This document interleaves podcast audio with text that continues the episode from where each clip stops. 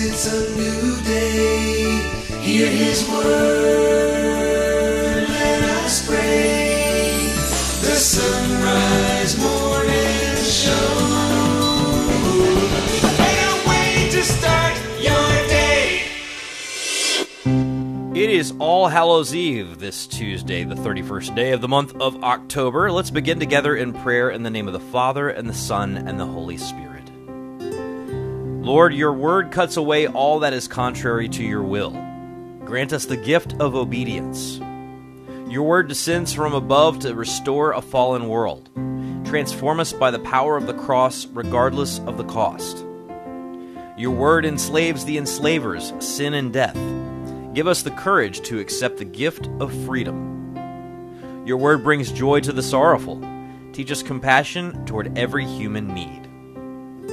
O God, you sent your word to conquer all the powers of sin and death. Make us true to your word, that our praise and our lives might give you delight. Through Christ our Lord, who lives and reigns with you in the unity of the Holy Spirit, God, forever and ever. Amen. It is a better way to start your All Hallows Eve. Tomorrow's All Saints Day, but as you know, some people tend to celebrate the eve of All Saints much, much, much more than they celebrate All Saints Day, which would be weird. It'd be like celebrating Christmas Eve, but like completely ignoring Christmas. But that's what the culture does. However, it's not what we do as Catholics. Tomorrow's the big day. It is the Sunrise Morning Show. Thank you for being along here on a Tuesday morning. I'm Matt Swaim. Anna Mitchell has news. Paul Lockman at the controls. Travis has our cameras up and running. You can view the video feed in the show notes at sunrisemorningshow.com. Up this hour, Dr. Leonard De Lorenzo continues our series on his book, God Who Questions. We'll check in with Marlon De La Torre from the Diocese of Columbus. Deacon Steven Greydanus has some Halloween viewing recommendations as well, including some films that are on the Vatican film list. If you didn't know, that's an actual thing. So please do stay with us if you can. Right now, it is two minutes past the hour. Here's Anna Mitchell with news. Good morning. Israel says it is expanding its ground operation in Gaza. This comes as fighting between Israel and Hamas stretches past the three week mark. More than 9,000 people have been killed in total on both sides of the conflict since Hamas attacked Israel on October 7th. Over the weekend, talks between the two sides to free some of the more than 200 hostages held by Hamas reportedly stalled. Israeli officials have said a female soldier that had been kidnapped by Hamas during the October 7th attack had been freed during Israel's ground operation in Gaza on Monday. Meanwhile, the Latin Patriarch of Jerusalem this weekend consecrated the Holy Land to the Virgin Mary as calls for humanitarian aid and a ceasefire intensify. From Vatican Radio, Sister Nina Benedict of Kropich reports. Celebrating Mass in the Marian shrine of Deir Rafat, the Patriarch consecrated the Church, all humanity, the peoples of the Middle East, and especially the people of the Holy Land to the Blessed Virgin Mary. In the consecration act, he invoked Mary's help amid the war gripping the Holy Land. He prayed that she might watch over those who suffer, flee from bombardments, or have lost family members in the war. We now knock on the door of your heart, he prayed. We are your beloved children. We are confident that in the most troubled moments of our history, you will not be deaf to our supplication and will come to our aid. Patriarch Pizzaballa prayed the Blessed Mother to guide world leaders and those who decide the destiny of nations so that they might decide according to justice and truth and work for the common good. We have run out of the wine of hope.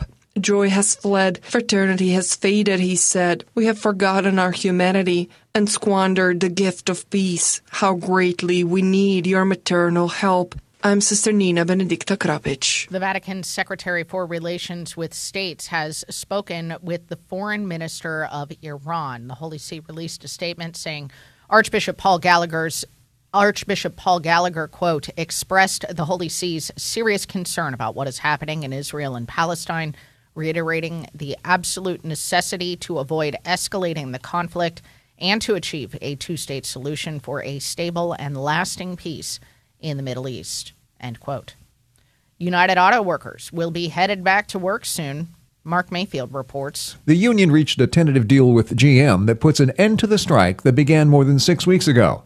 GM is the last of Detroit's big three automakers to reach a deal after the UAW reached an agreement with Stellantis over the weekend and with Ford last week. The new deals include boosts in wages and benefits, reduces an eight year path to top wages to three years, and allows the right to strike over any plant closures.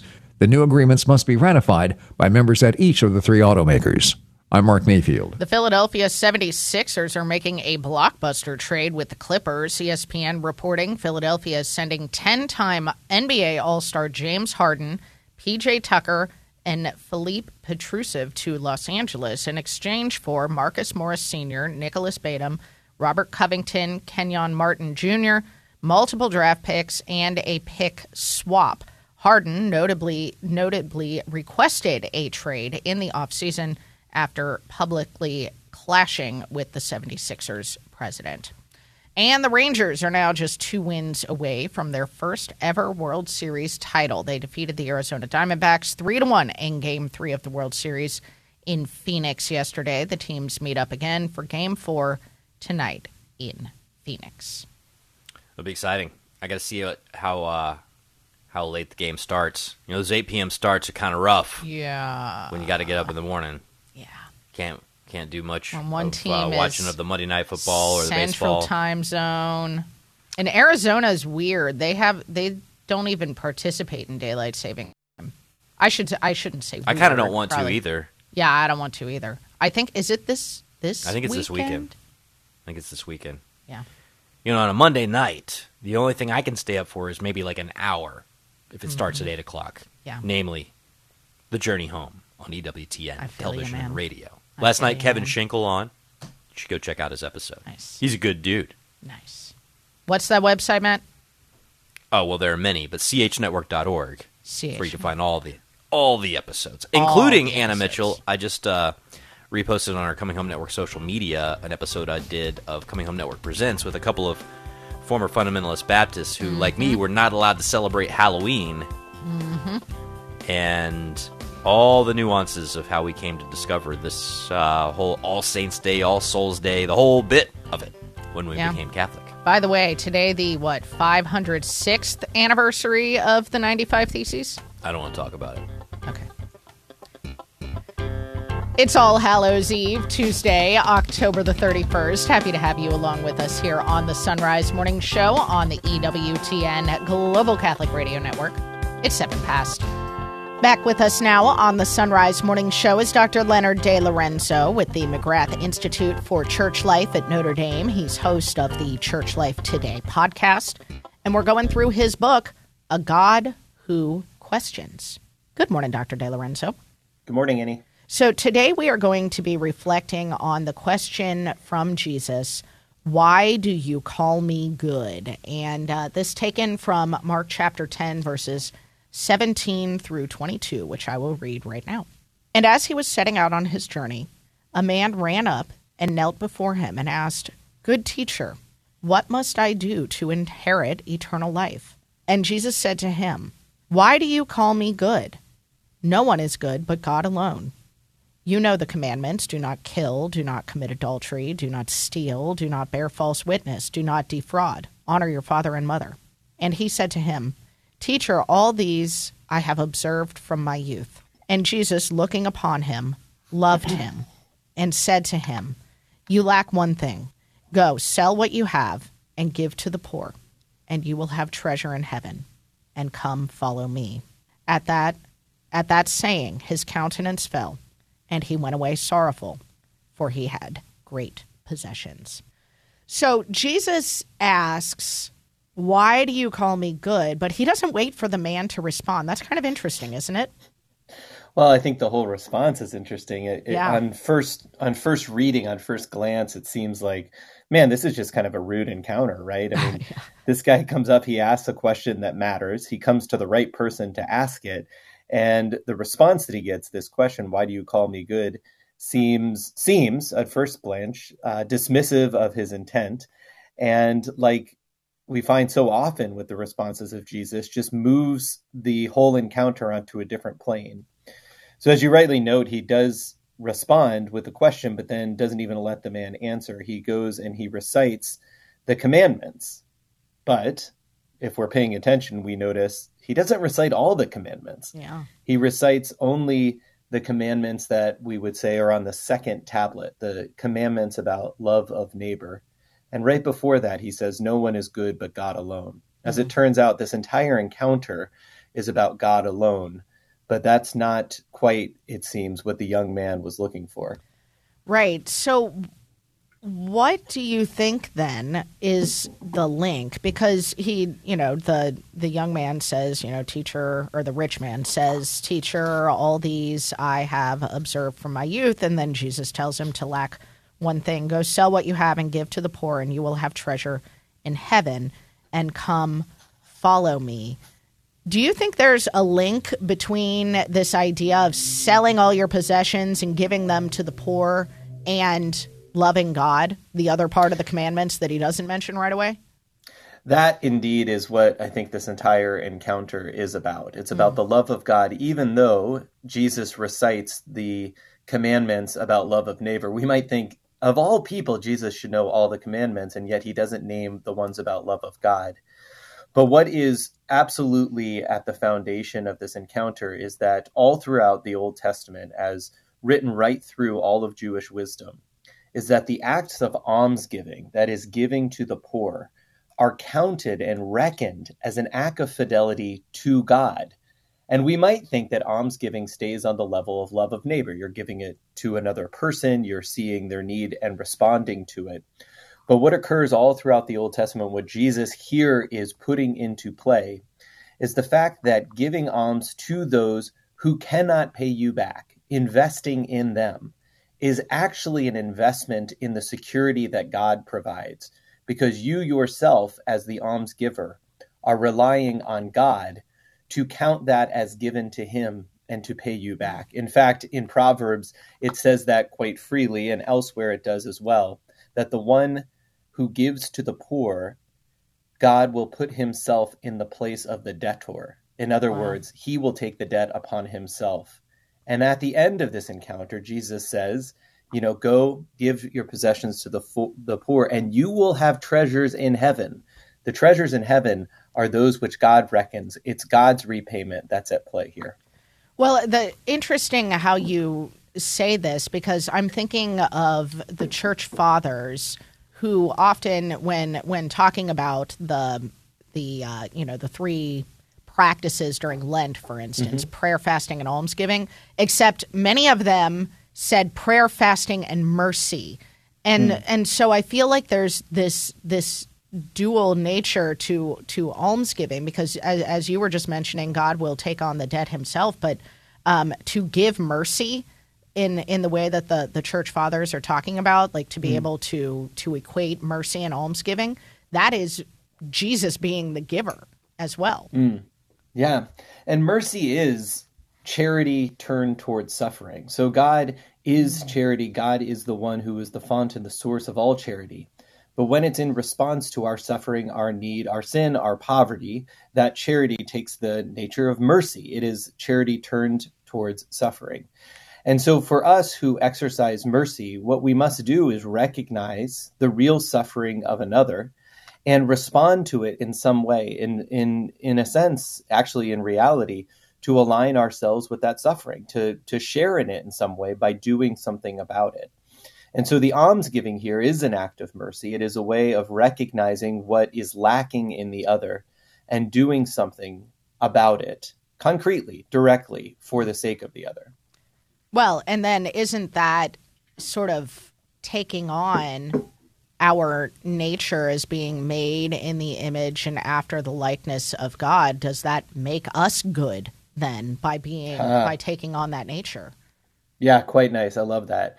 We become we grow into the likeness of God. We're made in God's image for his likeness and we become more conformed, we can say, to God's way of being and God's way of loving when we engage in the almsgiving, the mercy dealing that is commanded here. This young man, let's remember, came forward and asked, "What must I do to inherit eternal life?" And it seems at first like Jesus almost dismisses him dismisses him with a question, Why do you call me good? But in the end, Jesus will tell him, This is how to inherit eternal life. This is what true goodness is. it's not contained within the boundaries that you have set in this exchange beforehand. It's actually to go beyond your boundaries, to divest yourself of your own possessions, and to give those to the poor who are in need of them, so that you and they may be made one together. That's eternal life. It's communion more than anything else. Well, thank you so much, Dr. Leonard De Lorenzo. The book is called A God Who Questions from our Sunday Visitor, and you can find it linked at sunrisemorningshow.com. Don't forget to uh, click that subscribe button so you can get all the info in your inbox every morning as we go on the air. Now, let's take a look at weather across the nation. Lots of kiddos wondering what the weather is going to be like this evening. Well, a po- potent cold front will slowly ease south across the eastern U.S. for Halloween. This will mainly bring rain showers to the far southern plains, central Gulf Coast, southeast, and southern mid Atlantic throughout the day. However, there could be some lingering rain and mountain snow showers in the northeast this morning and early this afternoon. The northern plains and upper Mississippi Valley into the Great Lakes, Midwest, and Ohio Valley could see some light to moderate snow showers today. The western U.S. and a majority of the central and southern plains will get dry weather, but it will be chilly or possibly bitterly cold air in place for most of those areas. So you're going to be wearing a coat tonight over your costume.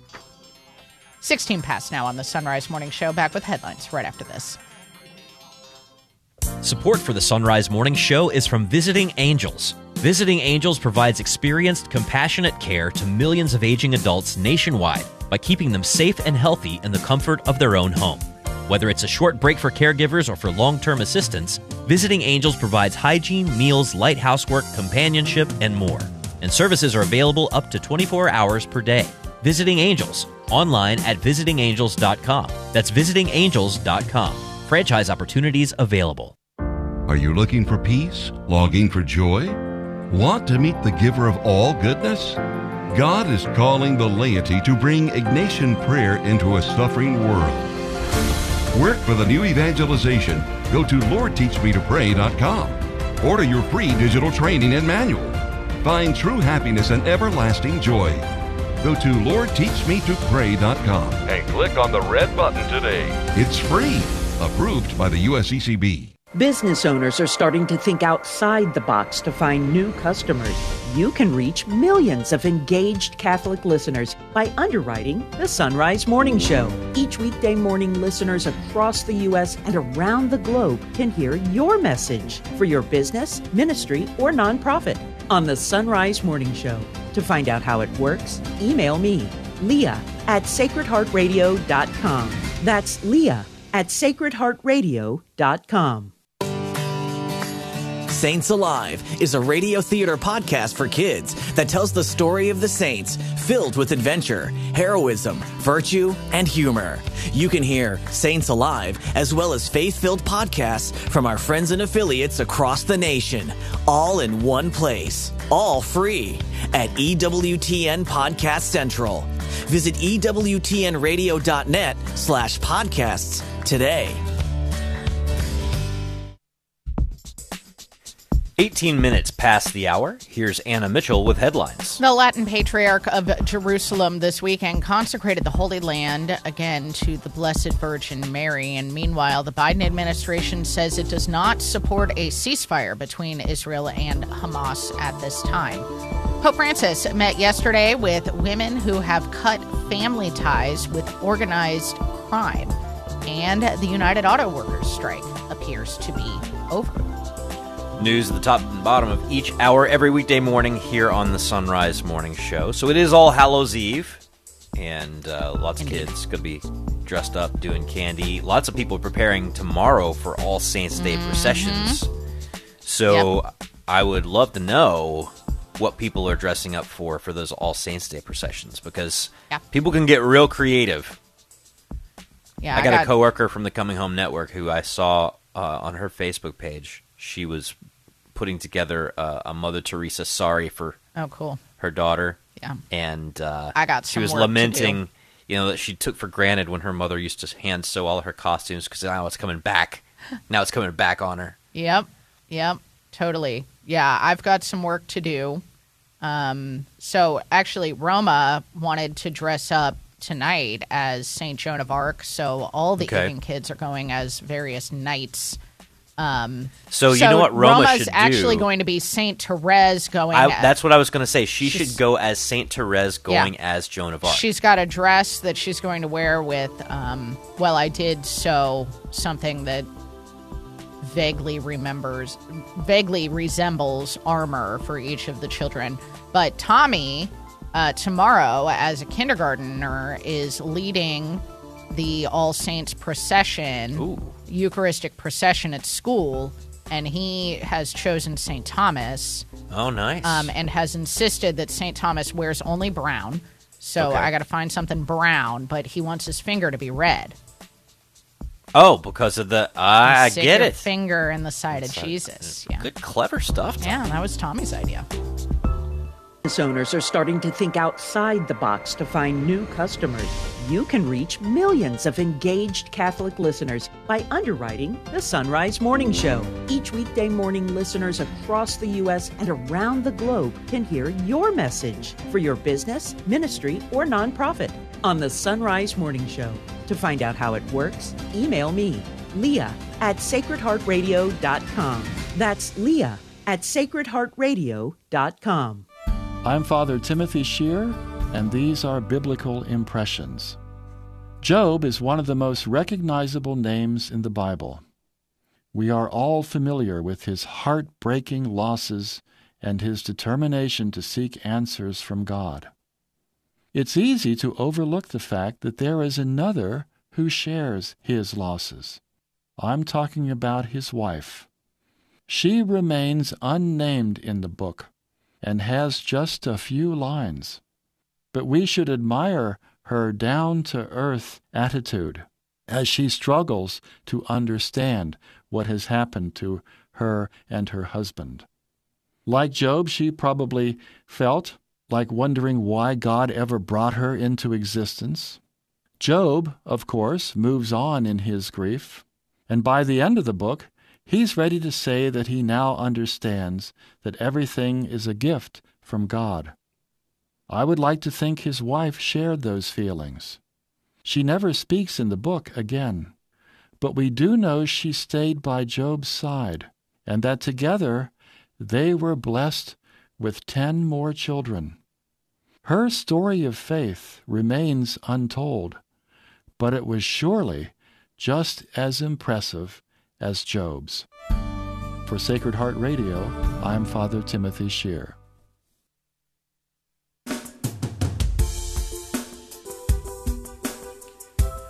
The Sunrise Morning Show continues on this All Hallows Eve, as we were saying, coming out of that, going into the break. If you've got uh, cool Hall- Halloween uh, costume ideas that actually work better as All Saints Day procession ideas, I kind of want to know what they are. I'm curious about them. Uh, I I love creative saint costume ideas, they're a blast. The Sunrise Morning Show continues. I'm Matt Swaim, joined now by Marlon De La Torre from the Diocese of Columbus. Marlon, how are you? Good. How are you, Matt? Go Bucks. Are you wearing uh, Ohio State Buckeye football uniform for your Halloween costume today? You know? I won't. I won't go that far. I'll just. I'll just go as good old dad. About Good that? old dad. You're dressed up as a dad. So I'm, I'm uh, gonna be dad today. Paul Lockman's not a dad, but he's still wearing Crocs with socks, I'm sure, this morning. There you go. All right, so you've written at knowingisdoing.org about a new hermeneutic of faith. All right, so w- what are you kind of like getting at here?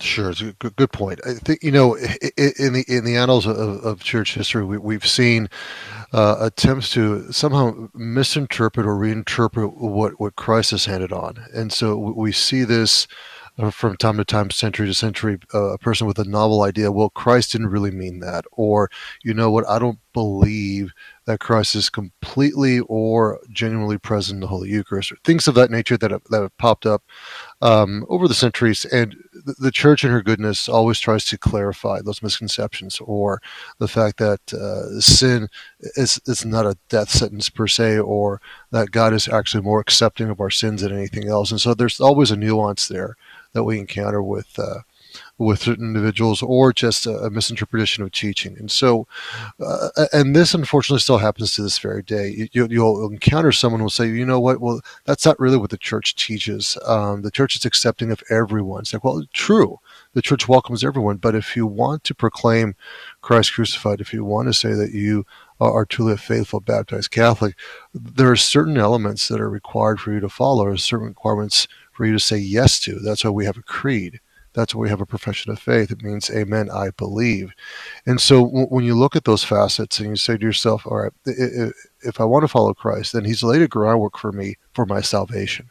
And so my personal preferences or my, my, my, my personal isms or ideologies, you have to look at those and say, well, are, are those exactly what Christ laid for me? Is that what he's done? And if they're not, then you have to ask yourself, is that what I should follow or hang my head on? And typically it's not, but we, we always have those uh, elements in the church that say, you know, well, maybe this way is much better. Maybe we can change some element of church teaching just to accommodate um, our personal preferences today. So that's really what the, the hermeneutic of faith or the new hermeneutic of faith or new interpretation really is uh, defined as. Well, it's easy to, you know, stand back at a distance and say, "And this is what the culture is doing right now." Well, of course, that that's that's all good and well. I'm not concerned about the soul of the culture. I'm concerned about my soul, Marlon. Like, mm-hmm. I want to know where I'm doing this, right? Correct. Because the uh, uncomfortable truth is that all of us read through the catechism find something that makes us squirm or that we're like, ah, this is probably not more, this is probably not as important as some of this other things, you know, that are in here. I can move on from here and focus on the stuff that I'm good at, right? Correct. I think we all want to take that approach, uh, whether that's in regard to morality, whether it's in regard to Catholic social teaching, whether it's in regard to like the really uncomfortable stuff that Jesus and the Catechism both say about the murderous nature of gossip. Like we all want to take a look mm-hmm. at the rules and say, well, but you, do you? We don't have to do that part, really, right? I mean, Correct. we all want to take a look like that. Correct. We have this tendency. Is uh, I mean, this is consistent. Even when I when I was a high school principal and religion teacher, the kids would tell me, "How far can I go before the church defines it as a sin?" Or is it really a sin or what can i do to to somehow get away with this? And you know the, the church doesn't really mean that does it? And i mean the, the, this happens from the very onset of our of our early stages of life we try to find a, a deviation or, or an alternative to what the church really prescribes. And so it's it's it's kind of a funny thing that we, we deal with this on a daily basis and, and we're trying to tell anyone who will listen is it look my my intention is to tell you the truth not because i'm judging you because I, I want your salvation. I desire for you to be at home with our Lord in heaven one day. And there is a path to that. And that path means uh, a redemptive uh, aspect. Uh, it's a carrying of the cross, it's embracing the suffering that he endured for our sanctity and salvation that we in turn are to carry that forth as well. Uh, that's the ultimate aim because heaven is, is far greater than any capacity of our human existence here on earth. And so uh, th- this is should be the, the message that we espouse every day. Well, and you think too about the way that Christ escalates some of these laws that were already uncomfortable. I mean, I'm just thinking mm-hmm. back to the readings from this past week that were pretty rough, right? Uh, don't Absolutely. wrong aliens because you were aliens in the land of Egypt. If you wrong mm-hmm. a widow or orphan and they cry out, I'm going to hear them. And I'm going to come right. and get you, right? If you extort mm-hmm. the uh, awful situation that a poor person is in, then I'm going to come after you. Well, it's one thing to just be like, oh, well, let's not step across that line. But then mm. in the gospel on Sunday, we heard something significantly mm. more challenging than that, which is Jesus said, uh, Love God with all your heart, but love your neighbor as yourself. Not only are mm. you not supposed to cause harm to people in delicate situations, you got to love them. Like, Correct. this is another level of stuff that, again, we can talk our way around, right? We can say, well, you know, whatever. But, you know, this is a challenge that we've got to reckon with if we're going to be Christians. Oh, absolutely. I think that, that that's the uh, the pinnacle of it is uh, heaven for for everyone. And if we can do that, then uh, we're, we're, on the right track. Yeah, and that includes, as you were just saying, um, not excusing or explaining away the parts of this whole message that you know maybe we're not good at or maybe you don't want to Correct. reckon with. So, Marlon, if our listeners want to find you, we've got knowingisdoing.org linked at sunrisemorningshow.com. Thanks as always. Have a great day. Appreciate it, Matt. Go Bucks. And you can find Marlon uh, linked at sunrisemorningshow.com. And in the show notes, you can even find the video link to today's show. It is half past the hour. Here's Anna with news. Good morning. It'll be back to work soon for United Auto Workers members. This after the union reached a tentative deal yesterday with GM that puts an end to the strike that began more than six weeks ago. GM is the last of Detroit's big three automakers to reach a deal after the UAW had reached an agreement with Stellantis over the weekend and with Ford earlier last week. The new deals include boosts in wages and benefits, reduces an eight year path to top wages to three years, and allows the right to strike over any plant closures. The Biden administration has says it has said it does not support a ceasefire between Israel and Hamas at this time. National Security Council spokesman John Kirby told reporters yesterday a ceasefire would only benefit Hamas as Israel is carrying out operations against them. He said U.S. officials are working with Israeli counterparts to minimize civilian casualties in Gaza. This coming as the Israeli prime minister has said a ceasefire with Hamas would be a surrender for Israel. Mark Mayfield has more. Speaking to his nation on Monday, Israeli Prime Minister Benjamin Netanyahu added he's committed to bringing the hostages home. He said Israeli forces have been going out of their way to avoid civilian casualties, while Hamas purposely puts civilians in harm's way. His speech came as Israeli forces expand air, sea, and ground operations against Hamas in Gaza. I'm Mark Mayfield. The White House says they're taking action to combat an alarming rise in reported anti Semitic incidents on college campuses following the outbreak of the war between Israel and Hamas. Press Secretary Karine Jean Pierre says the Departments of Justice and Homeland Security are partnering with campus and local law enforcement to address any threats. This coming as amid rising tensions on college campuses across the U.S. as the conflict in the Middle East continues. The Vatican Secretary of State has expressed support for a Ukrainian plan for peace recently put forward by Ukrainian President Volodymyr Zelensky. Vatican News reports the representatives from more than 65 countries gathered in Malta over the weekend to talk about this plan for peace. Russia had not been invited. Cardinal Pietro Parolin sent a video message to the meeting saying, quote, it is a commendable effort, one worthy of support not only because it is aimed at offering a concrete response to various types of damage caused by the war, but also because it encourages us not to consider armed confrontation as an unavoidable tool for resolving conflicts. End quote. Pope Francis yesterday met with women who have cut family ties with organized crime, and he praised their courage. From Vatican Radio, Lisa Zengarini has more.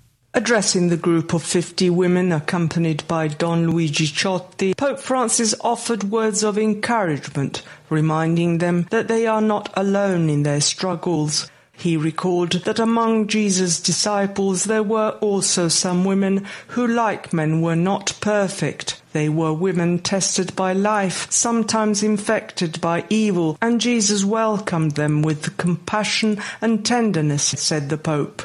Con lui hanno fatto il cammino della liberazione. With him, they walked the path of liberation. Pope Francis therefore advised the group to always keep a small gospel with them and imagine being with the Lord Jesus among the disciples. In realtà è proprio così. Lui cammina con noi ogni giorno nella strada della vita.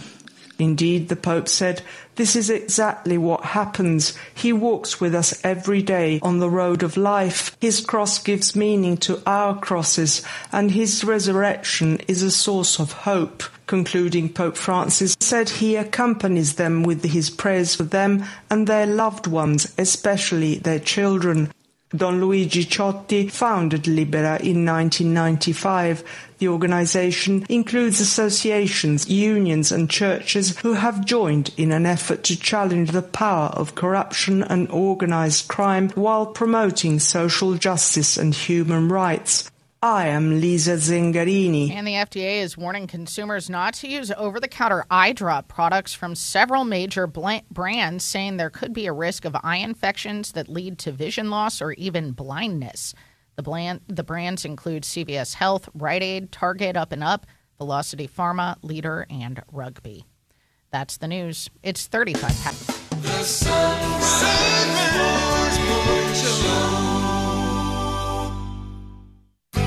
Waking up with Mystic Monk coffee is definitely a better way to start your day. Not only are you getting a great cup of coffee, but your purchase helps support the life of the Carmelite monks of Wyoming. And your purchase can also help our work. All you need to do is go first to sonrisemorningshow.com. When you click the Mystic Monk link on the side of the page, we earn a commission. Support the monks and support the Sunrise Morning Show. Click the Mystic Monk link at sonrisemorningshow.com. That's S O N risemorningshow.com. Business owners are starting to think outside the box to find new customers. You can reach millions of engaged Catholic listeners by underwriting the Sunrise Morning Show. Each weekday morning, listeners across the U.S. and around the globe can hear your message for your business, ministry, or nonprofit on the Sunrise Morning Show. To find out how it works, email me, Leah at sacredheartradio.com. That's Leah at sacredheartradio.com. The Baltimore Catechism asks When and where are the bread and wine changed into the body and blood of Christ? The bread and wine are changed into the body and blood of Christ at the consecration in the Mass. Ultimately, it's helpful to know when the bread and wine are changed because it's when Jesus says, This is my body, this is my blood. That's when Christ first changed the bread and wine into his body and blood. And so, when the priest uses those words in persona Christi at Mass, the same precise thing happens that Christ did at the first Eucharist. And so, this helps us to see then that there is a moment in Mass when Christ becomes present through this miraculous change of substance, helping us to love Him and adore Him, our Lord and our God. Then, receiving Him into our hearts, we are better able to keep the faith until death. Reflecting on the Baltimore Catechism, I am Dominican Father Ezra Sullivan. A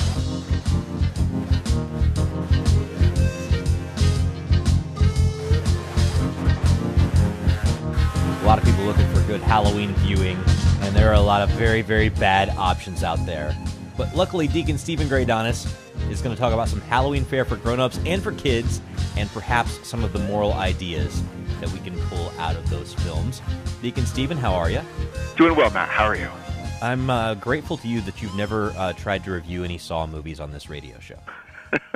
we won't go into that, but what we will go into is some films that uh, people might be interested in watching, and whether or not you have positively reviewed these films, because you haven't reviewed all of them positively, you could at least look at them and say, I can learn something about life from watching this film. So, uh, you've split these up into grown up and family films, and you've started here with The Witch. Tell us about it. So, The Witch is possibly my favorite horror movie of all time. It's a deeply troubling story. Um, the first time film from a filmmaker named Robert Eggers, and it's an immersion into the nightmares of Puritan settlers in America. Uh, it's the story about how the forces of darkness take apart a family, um, despite their faith in God and their efforts to invoke God's help through prayer. And that troubled me a great deal until I realized that part of the point of the story is that the family has abandoned the plantation out of spiritual pride, out of the father's conviction that he's the only one in town who preaches the true gospel. So there's a schism there that reflects the schism of the the Puritans coming over from England and, and the Anglican schism and, and ultimately going all the way back to the Garden of Eden. So I ultimately see it as a very Christian story in spite of uh, the triumph of evil in the end. Yeah. So you trying to do all the spiritual work yourself is a bad idea if you're going to face the entire forces of evil. That's just generally speaking a good uh, principle to follow. So um, now you've reviewed Midnight Mass, and you had a very you had very mixed feelings about it. Um, but uh, tell us about maybe a lesson that you took away from watching that Netflix uh, limited series. It's it's uh, my my response to it is mixed. Uh, overall, I like Midnight Mass more than I don't. But one of the things that I didn't talk about in my review, which I think is really important, is kind of the opposite lesson from The Witch, where The Witch is kind of about the, the spiritual dangers of Lone Rangerism. Midnight Mass is about the pathologies that can spread and do great harm within a religious community. Uh, and this is something certainly that many of us have become very aware of in recent years, how the norms of a community and the expectations can get people to go along with things that they should never go along with, and how that can do great harm. The spiritual abuse that can uh, that can be normalized within a community of faith. This is something that's portrayed with great psychological realism and insight in Midnight Mass. All right, how about the Babadook? So the Babadook is the story of a single mother uh, trying to take care of her son and dealing with some really sinister goings on that ultimately turn out to be less demonic or supernatural than really psychological. It's ultimately a story about mental illness and about trying to strike a balance in your life um, and, and learning to manage it rather than ultimately banish it. That's the most interesting thing to me about the Babadook is that it ends on what you could call a happy note, but there's still an element of darkness because mental illness is something that you can learn to manage, but you never completely defeat it. All right. So uh, as we're going through uh, movies that maybe people are interested in watching this Halloween that uh, might have a moral lesson to take away from them, finally, for grown-ups, you've uh, put on the list "Let the Right One In." Yeah, these are all movies for grown-ups. These are all dark and sometimes very violent and bloody movies. And Let the Right One In, like The Witch, was a movie that disturbed me until I figured it out.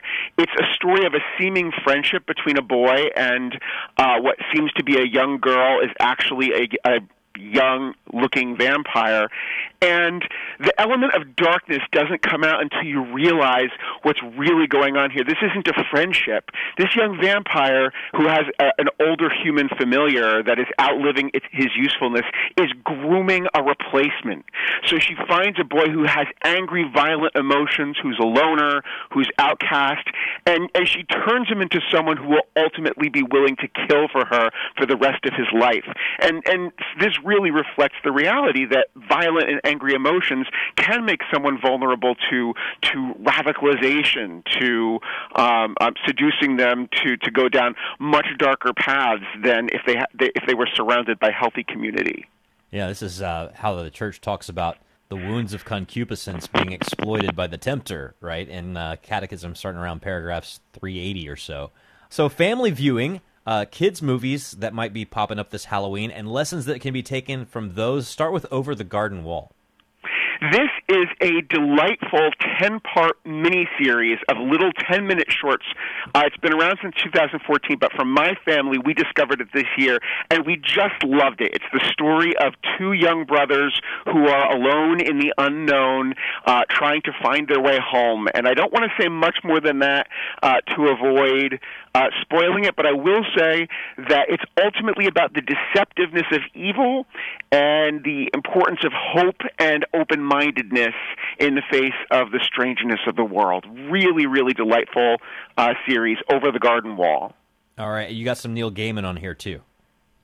Uh, Coraline, which is just is a stone cold classic, a film that I love so much. We watch it every year uh, at this time, and it's about many things. It's about pride. It's about imagination, but ultimately, it's about learning to find satisfaction in life as it is, and the potentially destructive power of dissatisfaction and brooding over the things in life that aren't what you want them to be. All right, now, of course, uh, this is the ultimate transition piece movie for this weekend, which is The Nightmare Before Christmas. Uh, what do you take away from that one? Nightmare Before Christmas and Coraline, both from director Henry Selick, by the way. Uh, Nightmare Before Christmas is a less mature work than Coraline, um, but it's it's a really fun musical. And to me, this is a movie about how to everything there is a season, and specifically for every mood. That there's a place in our life for the joys of Christmas, and also a place for enjoying the spookiness of Halloween. It all fits together. Now, the last one you don't have a lesson for, but it's the one that we watch every year in my house. in our year, it, it alternates with The Nightmare Before Christmas. But before I mention it, I just want to throw out one other film that we, we watched last night: uh, Vampires versus the Bronx. Uh, this is a this is a great film for um, uh, for older kids and up. I would say uh, I watched it with with our 12 year old and up, and, and we all had had a blast watching it. Uh, Vampires in the Bronx. This is a story about community loyalty and vampirism. In in the story is a, is a metaphor for gentrification. Uh, but the movie you're talking about is which I just love so much is Wallace and Gromit: Curse of the Were Rabbit. This is a kind of love letter to classic Hollywood horror movies and also to great comedy. And when I sat down to say what moral lesson can I eke out of this, I mean I, I'm not going to deny that I had a couple of thoughts, but at the end of the day, Yeah, you don't I, want I to think I force would it. just it's just a it great would just be it would just be a reach. It's just a I have no movie. idea. All right, you want my two very quickly as we're winding up.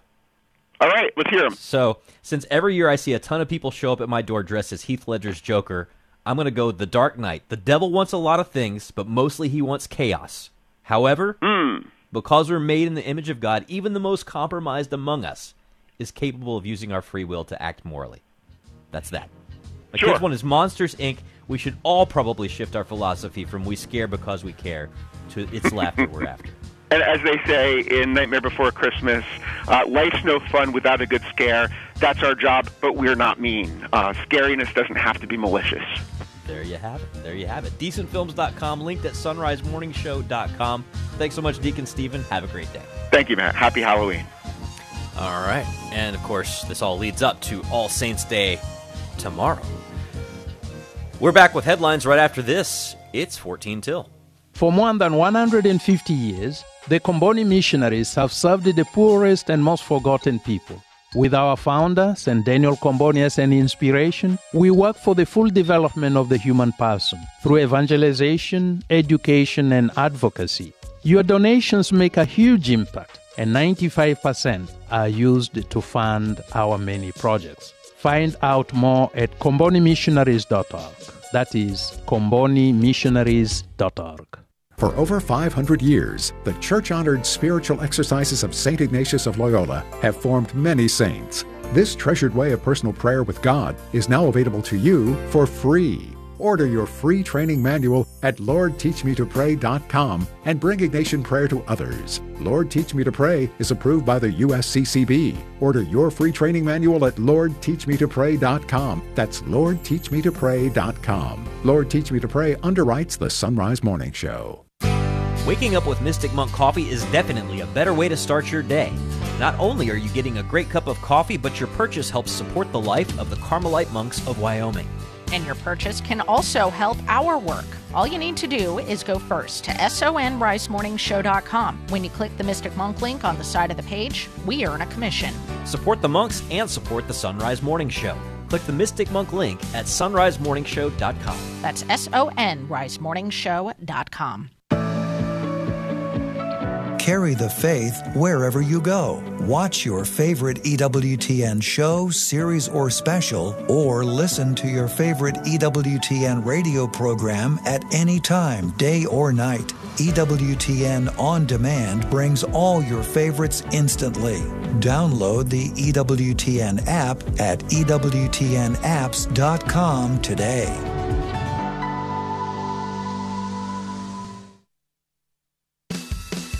Hi, this is Cy Kellett. Join us later today on Catholic Answers Live as we do our best to explain and defend the Catholic faith.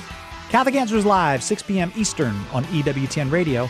Now, back to Sunrise Morning Show. 12 till, here's Anna with headlines. The United Auto Workers has reached a tentative deal with GM, which basically puts an end to the strike that began more than six weeks ago. The Latin Patriarch of Jerusalem this weekend consecrated the Holy Land to the Blessed Virgin Mary. And Pope Francis met yesterday with women who have cut family ties with organized crime. News at the top and bottom of each hour every weekday morning here on the Sunrise Morning Show. And it is, among other things, it's the Eve of All Saints, Mhm. and uh, we're a couple days out from All Souls Day. Yep. And that is why today uh, is also sort of a bit of a heartbreaking anniversary, as you alluded to earlier. It is Reformation Day, Mhm. um, Halloween. You talk about stuff that's scary. Yeah. I mean, dressing up as the 95 Theses is nightmare material. Yep. Uh, but uh, I did want to put something out here um, that there's a lot of misunderstanding and misconception about what it is that Luther did on October 31st, 1517. And I'm going to read like a little something that I saw on Twitter this week. And I'm not going to tell you who it's from, Oh, I can't wait. but it's very helpful to kind of knock down some of the myths. So this person writes on Twitter Luther did not go boldly up to a pristine church door, attract a crowd, and nail the manifesto of the Reformation on the door. That just didn't happen. In all probability, nobody was there or even observed it. There were lots of notices on the door. It was the community bulletin board. The 95 Theses were written by a Roman Catholic monk. They did not contain anything that others had not said and thought before him. There were many who were scandalized by the sale of indulgences, and for good reason. Luther was a professor at a new university. The theses were an invitation to other universities to engage Wittenberg in debate, the equivalent at the time of a football game. This is not to diminish the importance of the topic, of course, but to place it in a context. Luther had no intentions of starting anything other than a debate, period. And that within the conf- and that within the confines of the established Roman Church. He was not looking to get himself excommunicated, I can assure you. But the conditions were right, the fuel was at hand, and the match was lit. So when you see all the paintings of Luther boldly pointing to the theses on the door, hammer in hand with a crowd in awe, it's bunk. But what did happen was just as surely a key step in a process begun long before Luther with Wycliffe, Huss, the Renaissance, and more. End quote. Does that help set some of the myths Mhm. and legends? Certainly. aside? I mean, glorifying the, the glorification of Luther by some. The legend sure. has sort of grown in the telling. For sure. But that's not to say that, I mean, there's a reason that history points to this day. And I think he sort of. I think it, the the, the got- real reason it got attention is because he mailed it. So he he mailed it rather than nailed it. he got to more some and more radical as things went on, and people took advantage of that, and it became a political fight. Princes as got involved. or even more so than it was a religious fight, and it spread like angrier. wildfire. All of it. Yes. Yeah. So do you you don't you're not even a little bit curious as to to who posted that on Of course, Twitter? I'm curious as to who posted that on Twitter. Um, that would be from the Twitter feed of James White, uh, a Protestant apologist known for his very anti-Catholic uh, sentiments. Interesting. So, what the- was his point? Oh, his point. What did he like- say beyond that? Did he have any more in that thread? Oh, that he said some other stuff that was probably not theologically accurate. Uh, nor was it a theologically accurate portrayal of Catholics. But it's interesting to note that even an anti-Catholic apologist, who has shared the debate stage with all kinds of Catholic answers people, Mhm. you know, and debates over justification and sola scriptura and faith alone and that sort of thing, um, even he recognizes that this is sort of a legend blown out of proportion.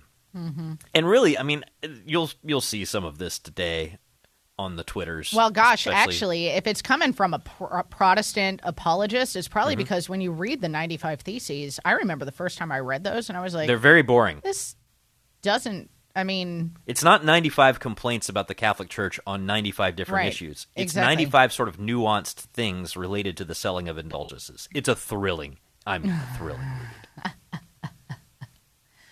So it's not the, you know, it's not this, yeah, exactly. Here's the 95 things I don't like about the church.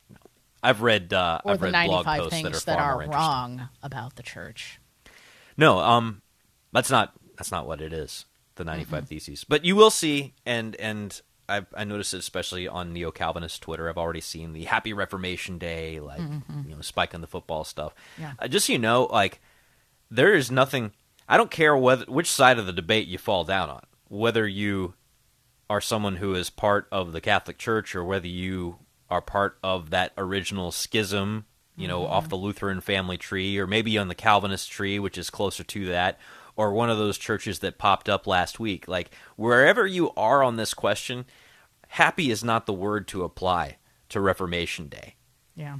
In John 17, Jesus prays, among other things, that his followers be one, not just because he doesn't like fighting, but because he and the Father are one. And that's how Jesus puts it, right? Yeah. May they be one just as you and I are one. And this is a heartbreaking reality. It'd be like celebrating the anniversary of a divorce and throwing a big old party and eating cake and saying, hey, isn't it great that this divorce happened? No, it's horrible, right? Happy is not the word to apply to Reformation Day. Yeah, for sure. Um, I'm just looking at when in my I reference this so often now my Catholic political thought course. Of course. And um, the first uh, reading that we had for this particular semester was from Martin Luther, his disputation against scholastic theology, Mhm. which I think is much more um, effective, if you will, in terms of of creating this schism with the church. I'm trying to find it. I mean, it's listed almost like the the 95 theses, except there are 97 in this one, and there's a lot of stuff that. Uh, philosophically, you're like, what in the world is he saying? But there's one in here. I'm trying to find it and I can't um, as I continue to scroll through. But he basically says that one should view excommunication as like a badge of honor. Hmm. And no, you should not. and there are a few things that he says in there that um, that really became, I think, um, the fuel for for the the overall Protestant revolt. That this wasn't just something. This wasn't just a you know, kind of a grumpy monk who came and went and you know whatever um, his disputations against scholastic theology i think and of course scholastic theology is something that thomas aquinas would be you know one of the main proponents of and something that has come back very He'd be a good version, but there are plenty of bad versions. Oh, well, of course. So anyway, that I think is what what really fueled the flame. Yeah. Going Well, at the same Europe. time, in uh, Catechism paragraph 818, uh, the church reminds us we can't charge with the sin of the separation of Luther and the Reformation. Those who are present are born into Protestant families, living lives loving Jesus, having no idea that they what the Catholic Church is or or what the arguments are for that. So uh, we got a lot of work to do. Yes, we do. To reach out in love to reunify the body of Christ. Amen. Back with another full hour after this. It's three till.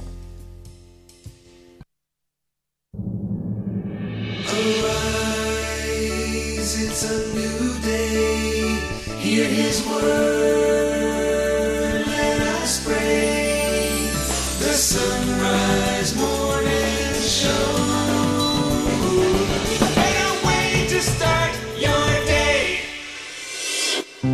It is Tuesday, the 31st of October. Uh, let's begin together uh, since there's a lot of this stuff going around. Let's begin with a portion of the breastplate of St. Patrick. In the name of the Father, and the Son, and the Holy Spirit.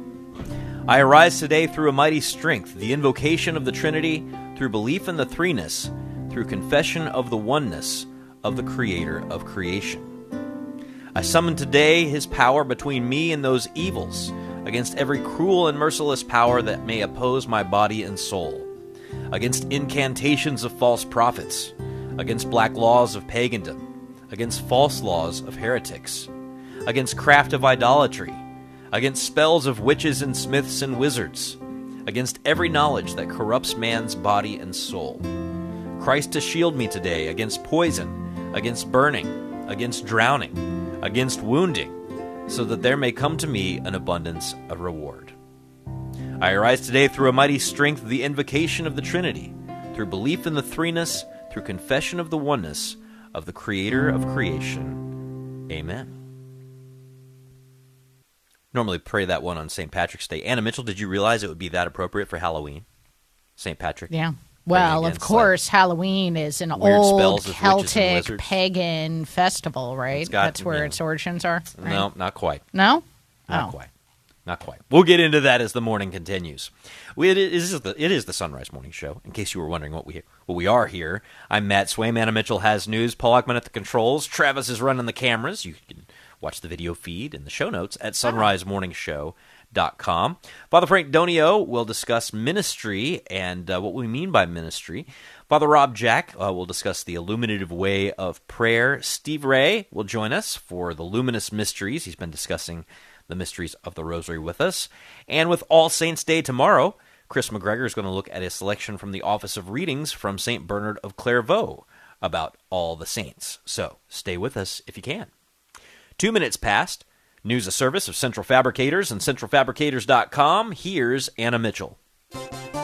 Good morning. The Prime Minister of Israel has said a ceasefire with Hamas is a surrender for his country. Speaking to the nation yesterday, Benjamin Netanyahu added he is committed to bringing hostages home.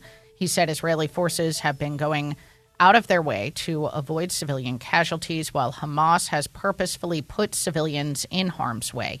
His speech comes as Israeli forces have expanded air, sea, and ground operations against Hamas in Gaza. Meanwhile, the Latin Patriarch of Jerusalem this weekend reconsecrated the Holy Land to the Blessed Virgin Mary.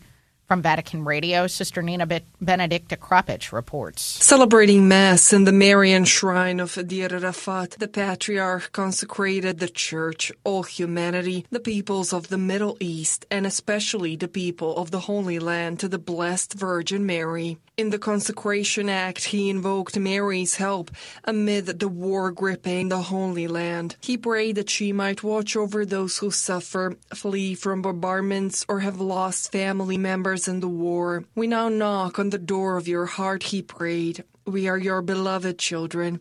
We are confident that in the most troubled moments of our history, you will not be deaf to our supplication and will come to our aid. Patriarch Pizzaballa prayed the Blessed Mother to guide world leaders and those who decide the destiny of nations so that they might decide according to justice and truth and work for the common good. We have run out of the wine of hope.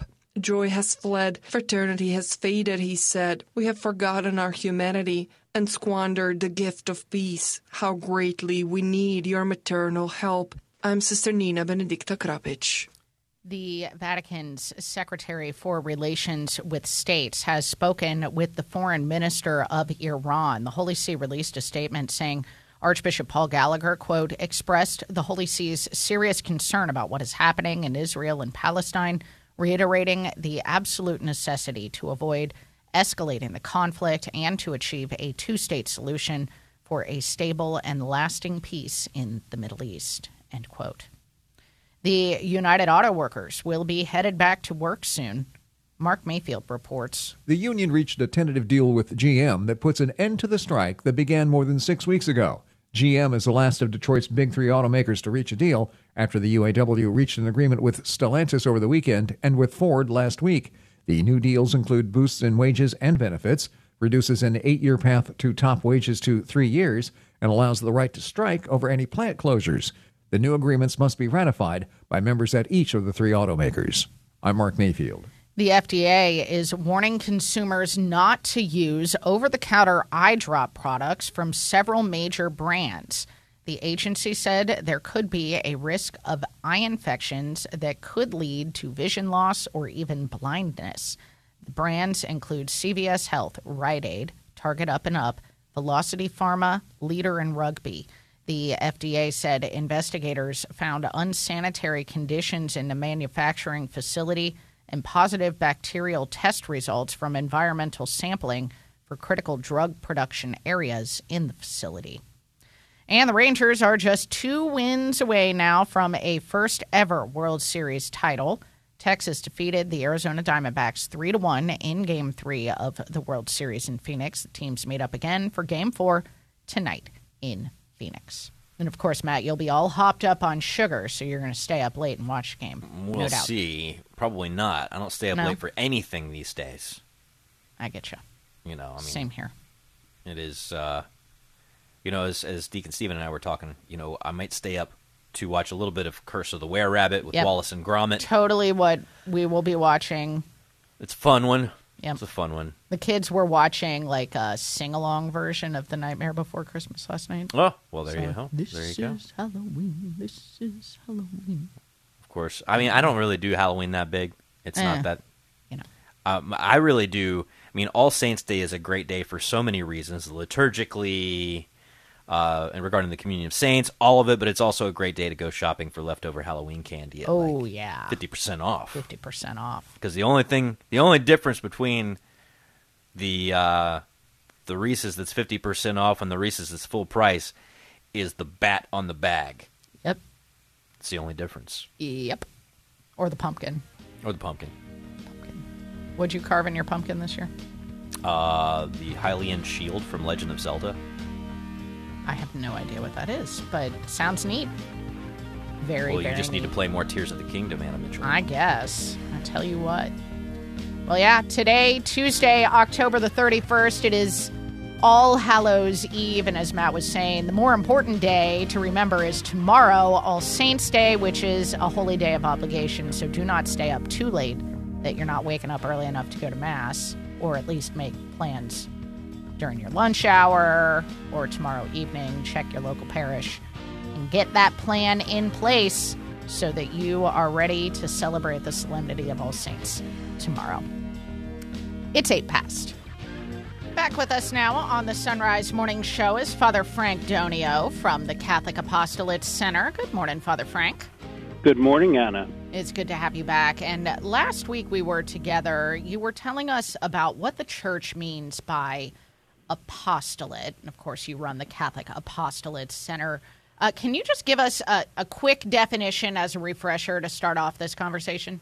I think the important thing to keep in mind with apostolate has to do with the the baptized, the confirmed, uh, that when we have received baptism, we are then become part of the mission of Christ and His church. And so, going forth and doing apostolate is living our faith through our words, through our deeds, in everyday life, wherever we may find ourselves. Some of that also manifests itself in organizations that are called apostolates. Interestingly enough, Catholic Apostolate Center is a ministry of the mm-hmm. Pallottine Fathers and Brothers. The name Catholic Apostolate comes from what St. Vincent Pallotti created, whom we talked about before, in 1835, a group of lay people, religious, and clergy who were then called to go forth and be apostles. That's where the connection is, that sending forth as apostles.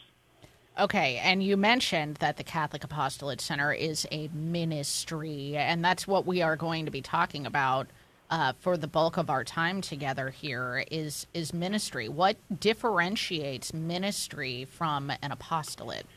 Ministry is always done on behalf of the church. There are no freelance ministers in the Catholic Church. In some of the other Christian communities, there are people who decide one day that they're going to go forth and do ministry in the name of Christ and on and seemingly on behalf of the church. But really in, in Catholicism, all ministry is done that's done on behalf of the church in whatever way.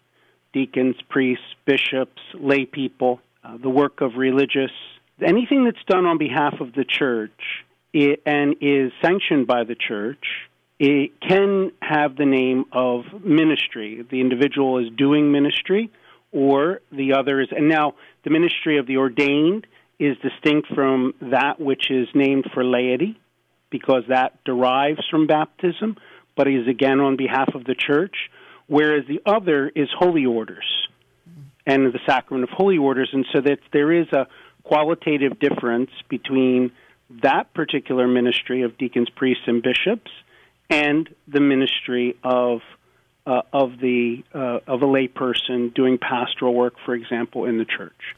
Can you give us some examples of what would be? I think most people understand that a priest is ministering because he's, I mean, quote unquote, to use kind of, uh, I don't know, crass terms, the priest is employed by the church in a way.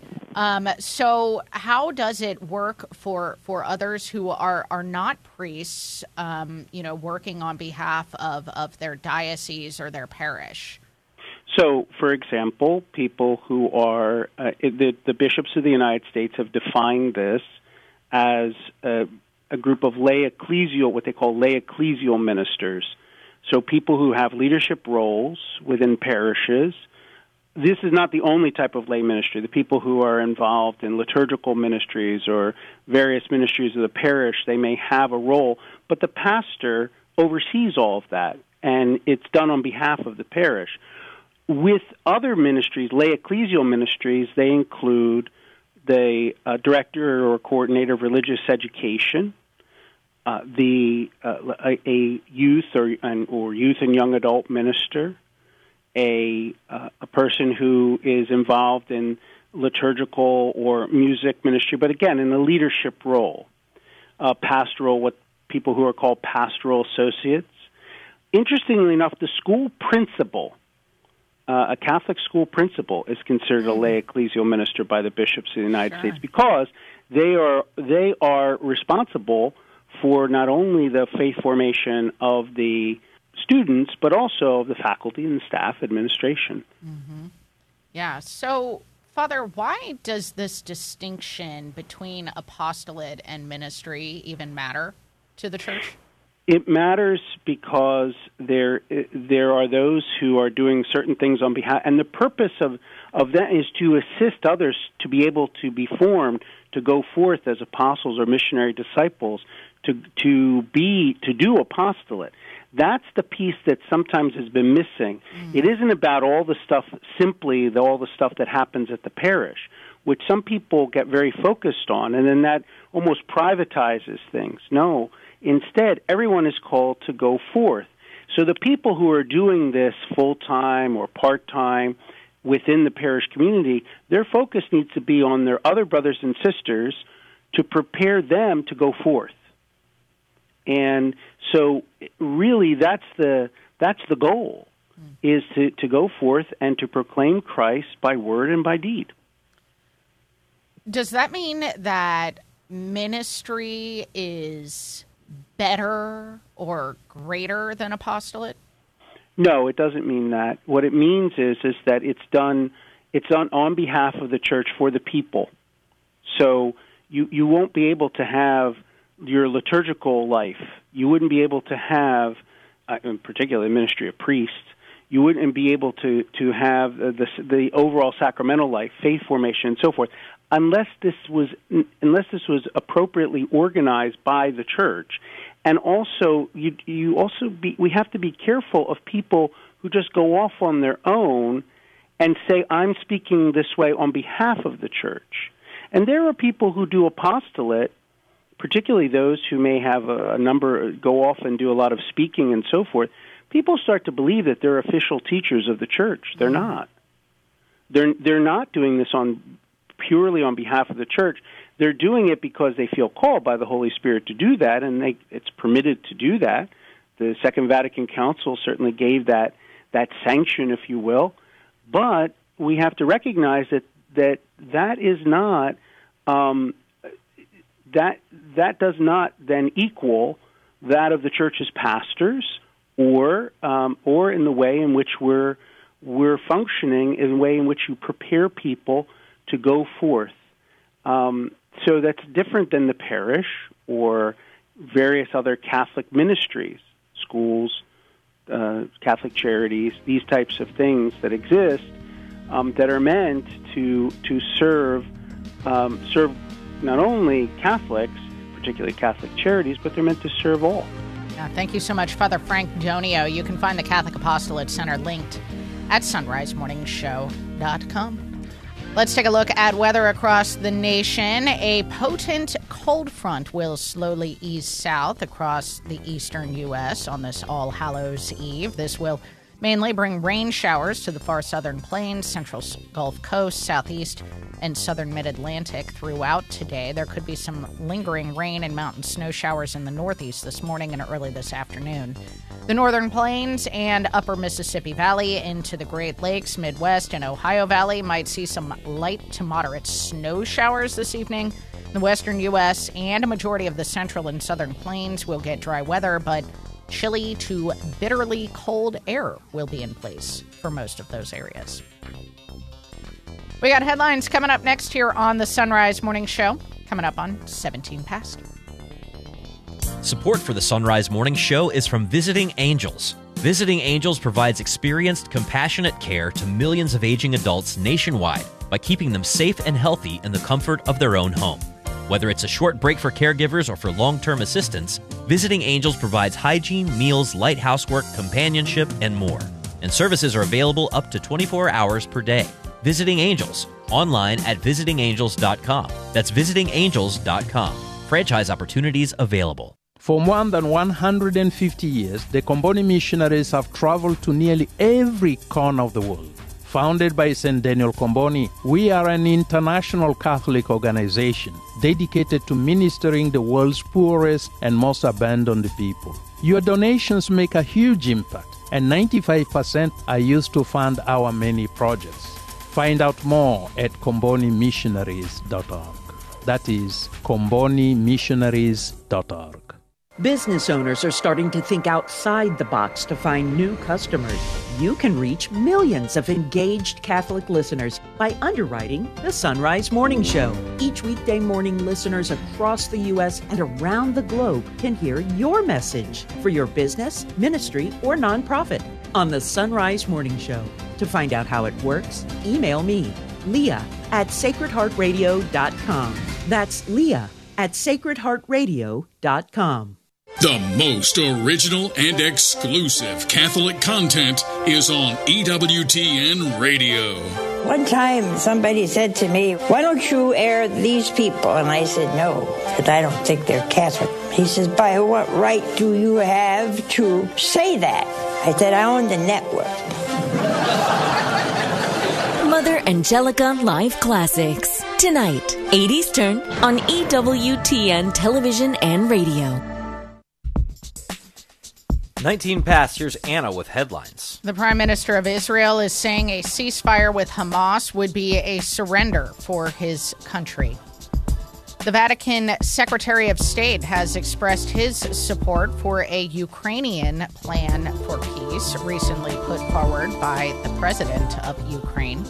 And Pope Francis met yesterday with women who have cut family ties with organized crime. News at the top and bottom of each hour every weekday morning here on the Sunrise Morning Show. And while you were talking to Father Donio, uh, I was trying Hi. to figure out. I got my got my pumpkin out, and Travis, you got to do me. a full screen on Matt here, Yeah, so everybody it's, can uh, see the pumpkin. You can see the pumpkin. It's the Hylian shield. It's like a Zelda thing.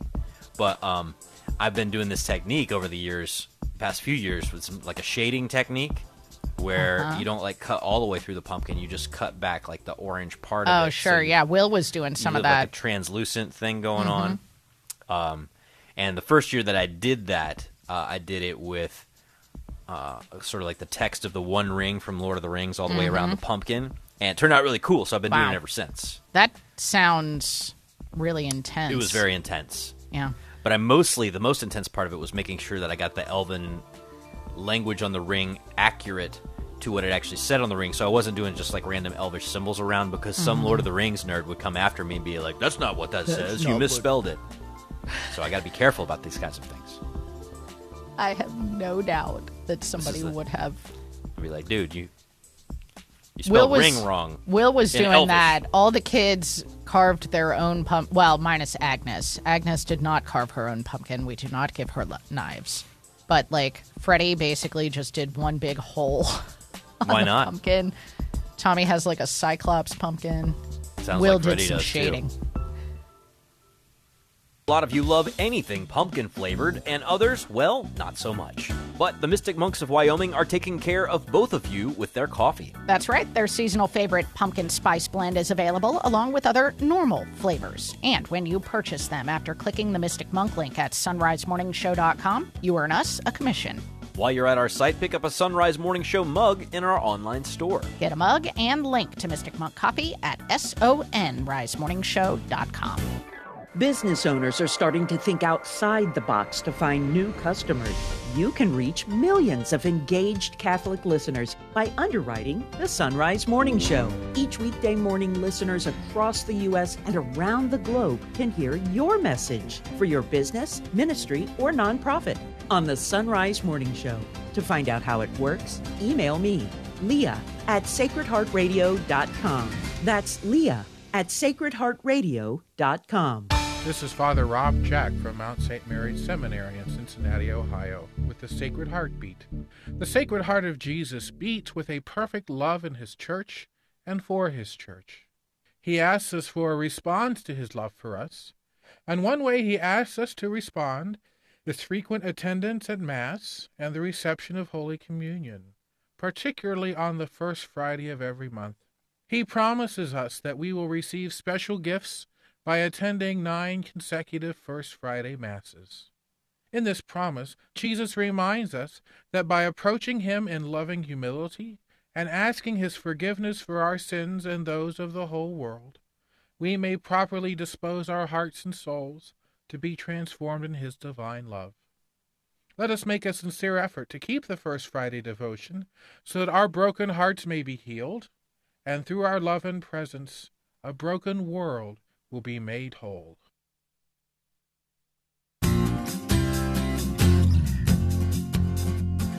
Father Rob Jack now joining us. He's host of Driving Home the Faith on Sacred Heart Catholic Radio in Cincinnati, which you hear, uh, if you listen to Sacred Heart Radio, you hear on the drive home, quite obviously. Father Rob, good morning. Morning, Matt.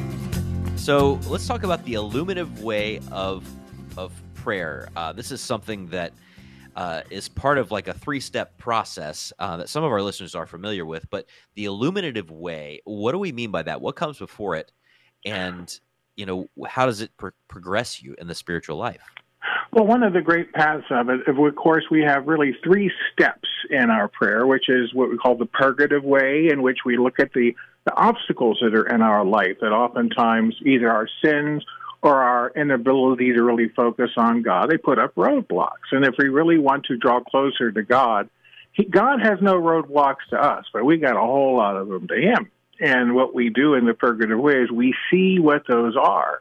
Now, in the process of doing that, we also, though, must begin this part of what we call mental prayer. You know, vocal prayer is very easy. That's just talking to God and everyone does that every day, I hope. But beyond that, there's another type of prayer, which is meditative prayer, or what we call mental prayer. There's a, lot of names for it, but they all mean about the same time thing. And what they focus on, again, is listening to God and speaking to God, which is, of course, something that's a very unique uh, Christian, really Judeo Christian practice. So, with this question of meditation and you know mental prayer and all these things. I think because you know if I go to the grocery store and I'm going down the uh, the checkout line and I see like three magazines about like fall recipes and about two magazines about mindfulness, right? Like obviously the Christian take on these things is a little bit different than what I'm seeing on the magazine rack. Oh, oh, it is very much so. Oftentimes, the the, the goal in meditative prayer uh, and the contemporary view is is really kind of a form of navel gazing of thinking about us. But meditation and it isolates pretty much with us. Whereas in meditation we see we're looking for God. And so in part of that looking for God, we go through uh, first of all, we need time. This is something that we. This is something that is focused work, meditation, and it could be focused on something going on in our life, some event that happened. What is God trying to tell me through this? But many of the times, it happens through, of course, taking a passage from sacred scripture, and especially, I always like to use the Gospels because here Jesus is actually speaking. So if he says, for instance, uh, "I demand that you take up your cross daily and follow me." okay, what does that mean? So we take that scripture passage and then after that's the first part. We take it, we concentrate on that passage, and then we go to the second part, which is we consider. Okay, what what are my crosses here, and what does it mean to say this is a cross? Is it a challenge? Is it a burden? What is that? And we spend time with that in prayer, and then we move from thinking about that. So, okay, God, this is what's going on. What what cross are you talking about? Are you talking about the fact that I use bad language and I shouldn't be using that, and I need to focus on something else? And we talk, we we sort through that in our head, and then we go. The final part of, of meditative prayer really is gratitude. Thank you, Lord, for taking time to talk to, with me today, and and uh, for me to listen to you, and then make a decision. See, meditative prayer always has a goal at the end. And the goal is, of course, how can we be closer to God? You know, in vocal prayer, as I'm driving through, as I'm driving through downtown, and God gives me a green light instead of red. I said, Thank you, Lord, for this green light. Okay, that's not meditation. That's just gratitude. I'll make it on time. But but meditative prayer is really a personal conversation with God, in which God speaks, I listen, in which uh, I listen, and God speaks. So what's interesting, Father, is that in my evangelical background, we were 100% against meditation. We, we thought that's like what the Buddhists and the New Agers do. But turns out that the way that you're describing it is exactly how I was taught to pray in my evangelical Christian background, right? This is exactly how we were supposed to approach prayer.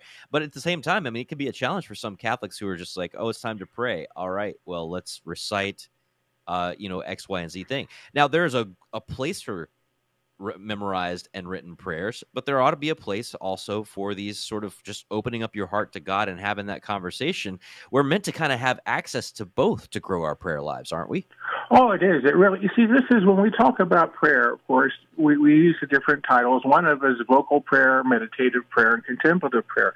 And what we see, the goal for us is to learn to be still to God. And so vocal prayer is the starting off of the conversation, talking to the Lord and stuff. And we move from that then to just not using just from talking to actually now, okay, Lord, what what are you trying to say to me? And so in that you you take about 15 minutes and you get yourself as calm down as you could. Then you start working things through. I prefer to do it in front of the boss, you know, the Blessed Sacrament, and say, okay, Lord, we you have my undivided attention.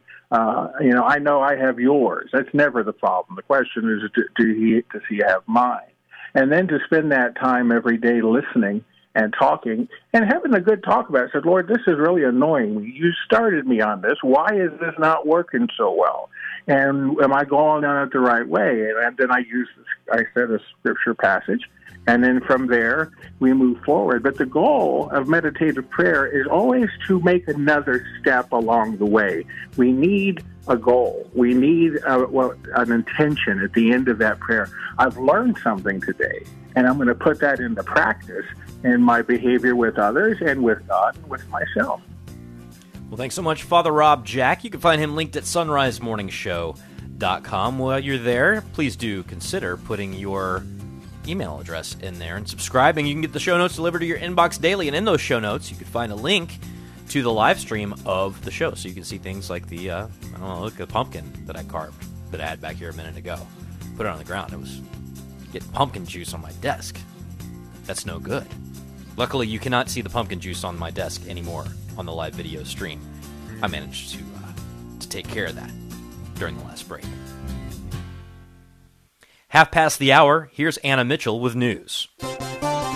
Good morning. It'll be back to work soon for United Auto Workers members. This after the union reached a tentative deal yesterday with GM, which puts an end to the strike that began more than six weeks ago.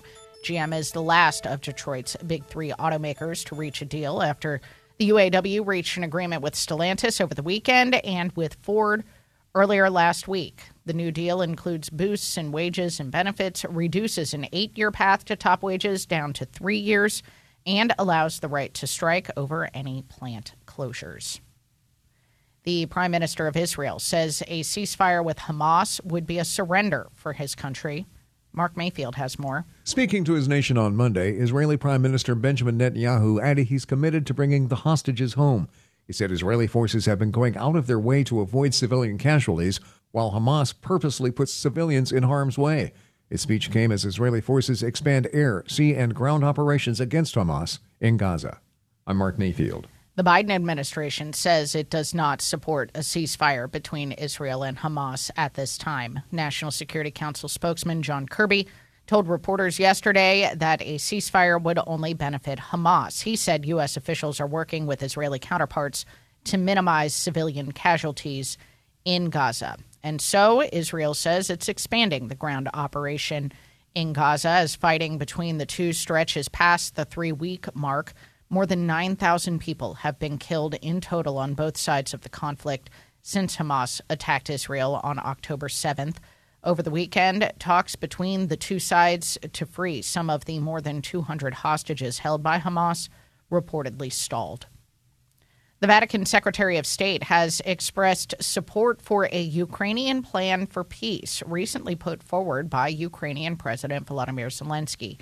Vatican News reports that representatives from more than 65 countries gathered in Malta over the weekend to talk about the plan for peace. Russia had not been invited. Cardinal Pietro Parolin sent a video message to the meeting saying, quote, it is a commendable effort, one worthy of support not only because it is aimed at offering a concrete response to various types of damage caused by the war, but also because it encourages us not to consider armed confrontation as an unavoidable tool for resolving conflicts. End quote. Pope Francis met yesterday with women who have cut family ties with organized crime, praising their courage. From Vatican Radio, Lisa Zengarini reports. Addressing the group of 50 women accompanied by Don Luigi Ciotti, Pope Francis offered words of encouragement, reminding them that they are not alone in their struggles. He recalled that among Jesus' disciples there were also some women who, like men, were not perfect. They were women tested by life, sometimes infected by evil, and Jesus welcomed them with compassion and tenderness, said the Pope. Con lui hanno fatto il cammino della liberazione. With him they walked the path of liberation.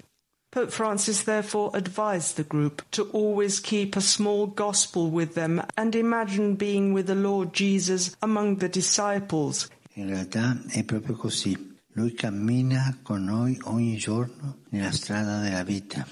Indeed, the Pope said, this is exactly what happens. He walks with us every day on the road of life. His cross gives meaning to our crosses, and his resurrection is a source of hope. Concluding, Pope Francis said he accompanies them with his prayers for them and their loved ones, especially their children. Don Luigi Ciotti founded Libera in 1995. The organization includes associations, unions and churches who have joined in an effort to challenge the power of corruption and organized crime while promoting social justice and human rights. I am Lisa Zengarini. Gas prices nationwide are falling, with experts predicting they'll fall even more in the next couple of weeks. The Energy Department says the average price of gas nationwide was down 6 cents in the past week going to 349 a gallon. The cost of crude oil dropping is being attributed as the main cause. Three states are under $3 with Georgia coming in the lowest at 295 a gallon. California leads the country at 529. Yikes. It's 30.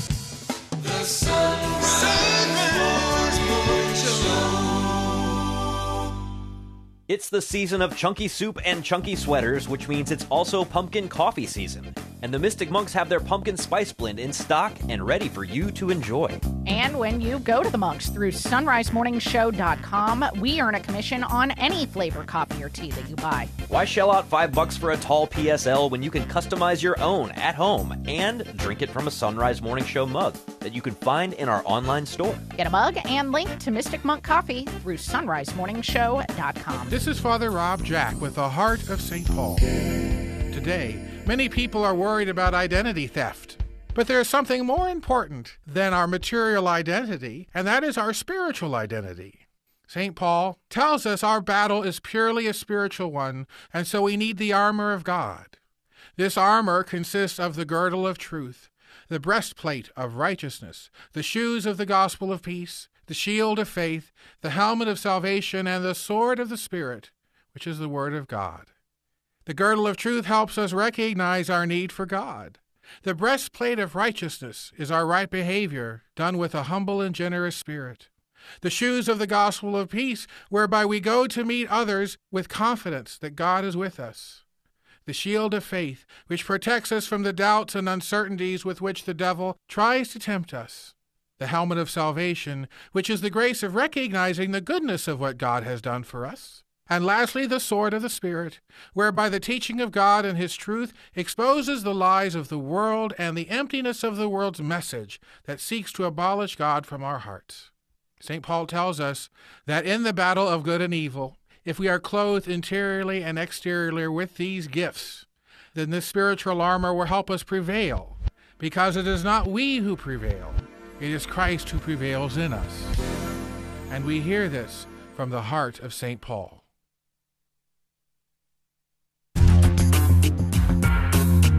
Sunrise Morning Show continues on this All Hallows Eve. Tomorrow, of course, a holy day of obligation on the liturgical calendar, so check those Mass times, make the plan now. Some of you can go to the vigil this evening. Maybe you can go at one of the many times offered in your area tomorrow. Check those parish bulletins, get it on the calendar. Steve Ray now joining us from CatholicConvert.com. Steve, good morning. Good morning. I'm going to be on EWTN Live with Father Mitch Pacwa tomorrow evening. So just you got to tell him I say hello. I had dinner with him at the Catholic Radio Conference, and he is uh, he is nothing if not entertaining. I'll tell you that. Oh, I'm looking forward to. I'll be with him in the afternoon, and then on his live show tomorrow night, uh, we're going to talk about my book on Genesis. So very good. Of course, Father Mitch, a top flight uh, scripture scholar, so I bet that's going to be a fascinating discussion. Um, I'm looking forward to it. Well, speaking of the Old Testament, uh, we're going through the mysteries of the Rosary, doing a series on them. We've gotten to the luminous mysteries, and uh, there's some Old Testament echoes in this first mystery of the baptism in the Jordan because people are wondering about John the Baptist who's doing all these baptisms and uh, calling him uh, the Elijah who was to come. Jesus even tell, talks about him like that. So, why is this Elijah imagery associated with John who is baptizing in the River Jordan? He, these are wonderful mysteries. I'm glad that uh, Pope John Paul II added them to the Rosary. And when Elijah was assumed into heaven in the fiery chariot, everybody remembers that story. It, he was taken up into heaven at the very place along the Jordan River where John is baptizing now. And the last prophet in the Old Testament, Mal, uh, Malachi, says that at the end of when the before the great and awesome day of the Lord, Elijah will return to announce him and to prepare the way. Well, so they were kind of waiting for Elijah. John the Baptist is dressed the same way with a camel hair and leather belt.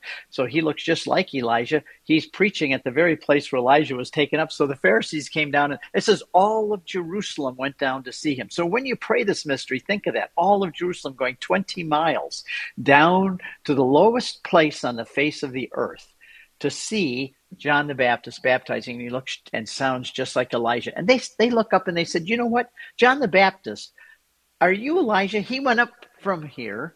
Did you just come back down like Malachi said you're going to do? So they thought he was Elijah. And Jesus said, in case you want to know, he is the Elijah who is to come. He came in the power and the spirit of Elijah.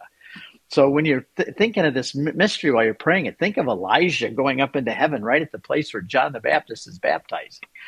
You know, I, I can't help but but laugh. Um, about a month ago, Bear Grylls, the survivalist, uh, was in the Holy Land, and I think he's I think he has like an Anglican background. I'm not entirely sure, but he went and got baptized there in the Jordan River, and I started thinking about Bear Grylls.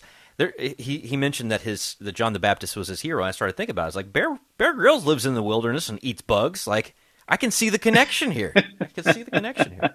I ate a grasshopper once there. I said to people, John the Baptist ate grasshoppers. By the way, it was one of the clean foods. Look up Le- Leviticus 11:22 says that the Jews could eat grasshoppers, crickets, and locusts. So one day I said to the people while I was down there, if you find a, a grasshopper, I'll eat it. And these four smart alecks found this big wiggly four-inch grasshopper, and they brought it to me. So what you going to do? And I said, well, I love living the Bible in the Holy Land, so I chucked the grasshopper in, chewed him up, and swallowed him. My wife said, oh. Steve, you, I can't believe you did that. hey, uh, they're uh, a little bit of a nutty taste. Uh, kind of, uh, yeah, it tasted like wet grass, actually. Well, let's talk about something that tastes a little bit better because we go on to the second uh, luminous mystery, the wedding at Cana. Uh, there are so many things that could be said here. it's often referred to as Jesus' first miracle, but that's not what John says about it, right? Right. John never uses the word miracle in his gospel. I have a book on this I wrote on John's gospel, and he only uses the word sign. What does a sign do? It points you to something. Like if there's an exit sign, it says go this way to go out. What did the seven signs there are seven of them, which is the perfect number, the number of God and perfection. That's right there, indicating also that he is pointing to the divinity of Christ. These seven signs point to the divinity of Christ. And there we have the six stone jars, which are only for the Jews, they're only for washing external things and they're not for the whole world, only for the Jews.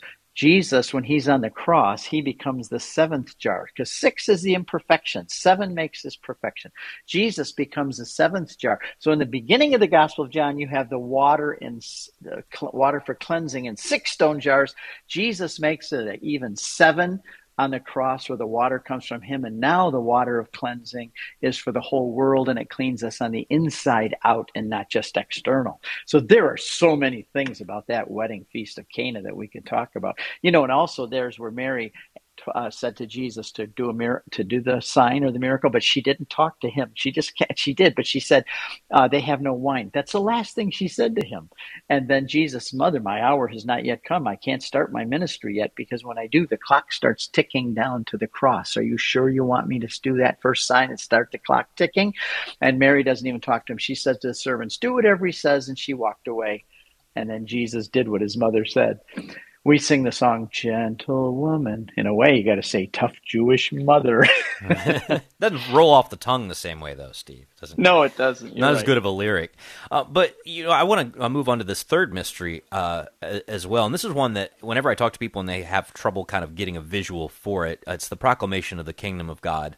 Um, and yep. you know, I always go to the Sermon on the Mount, and I think this yes. is an interesting because you and I are talking through microphones and you know, speakers and computers and technology going to towers and stuff. But Jesus, in proclaiming the kingdom, especially on the Sermon on the Mount, would have used some of the things that his dad made as natural voice amplifiers, right?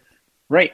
You and I use the technology of the day, radio waves, and now you go back there. This is where we pray that mystery. When we go on pilgrimages, we pray every mystery on location, and we pray this on the side of the Mountain of Beatitudes. And one of the interesting things is he's speaking to probably 20,000 people. So, how in the world did he do that without a microphone? Well, just like the ancient Greeks and Romans, they built their theaters on the water's edge so that the breeze would carry the voice up.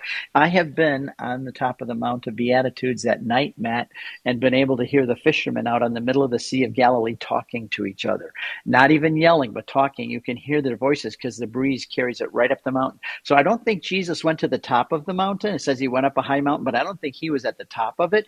He was at the lower part. Like if you go to an orchestra, the orchestra is in the orchestra pit and the people are sitting above.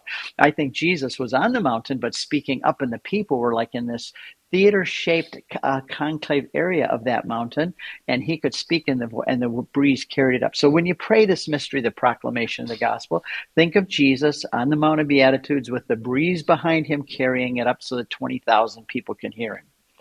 Yeah, it's uh, it's a a fascinating thing. I mean, anybody who's been on a lake in the summer and heard somebody blaring country music like a mile and a half away across that lake, and you can hear it like they're next to you, understands that that audio principle. Uh, the institution right. of the Eucharist. Uh, we've been saying so much about this with the Eucharistic revival. Uh, but the one thing that I was pointing out in my OCIA class this week is that isn't it interesting that if you're reading the uh, the narratives of all the things that are eaten, there's one main food that would have been in every Passover meal that doesn't get mentioned in the Last Supper accounts, and that's the lamb. Right, and and also there's no priest. You have to have a priest that kills the lamb, and then you have to cook the lamb and eat the meat of the lamb. That is the two essential elements of the Passover meal, and yet we hear neither one of those two being prepared in the upper room in Matthew, Mark, Luke. John doesn't do it. He he doesn't have the, the institution. So, but then I say in my talks on the Eucharist, wait a minute, there is a lamb in the upper room, isn't there? Well, yes, it's Jesus. He's the lamb. He's the Passover lamb that's being sacrificed here. Oh, and there's a priest too. the priest is Jesus. He's both the priest and the lamb. And that's why he says, This is my body, because in the Passover meal, you have to eat the meat of the lamb. You can't get up and leave until you eat the meat of the lamb. And Jesus is saying, I am the lamb. This is my body. You have to eat this before we get up and go. It's just, eh, when you study the scriptures like this, especially in relation to the Old Testament, it's unbelievable how everything fits together so well and is so Catholic. Yeah, well, I you'll notice that I uh, skipped over the fourth mystery to get straight to number five. The fourth mystery is the Transfiguration, and we could do six hours on that one. but, oh, easy. but I encourage people to go to CatholicConvert.com and check out some of Steve's great resources as we continue to look at the mysteries of the Rosary. Have fun with Father Mitch tonight, and we'll talk to you soon. Thank you, Matt. All right. Kris McGregor joins us next with a great reading from the Office of Readings from St. Bernard of Clairvaux that points to the reality of the communion of saints ahead of All Saints' Day tomorrow. It is 14 till.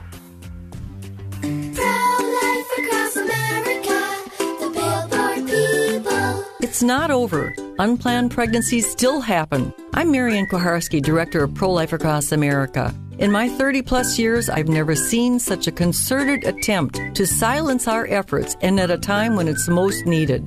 There's a powerful effort to prevent and block our pro life messages. Our billboards, social media, and digital ads are all impacted. Our messages feature a hotline number connecting callers with more than 3,000 pregnancy support centers across America, offering alternatives to abortion, free ultrasound, and pregnancy assistance. Babies' lives are being saved. The need still exists. It really does. And Pro Life Across America needs your help. Please find us at prolifeacrossamerica.org. Did you know I could suck my thumb before I was born? Yep, we all started small.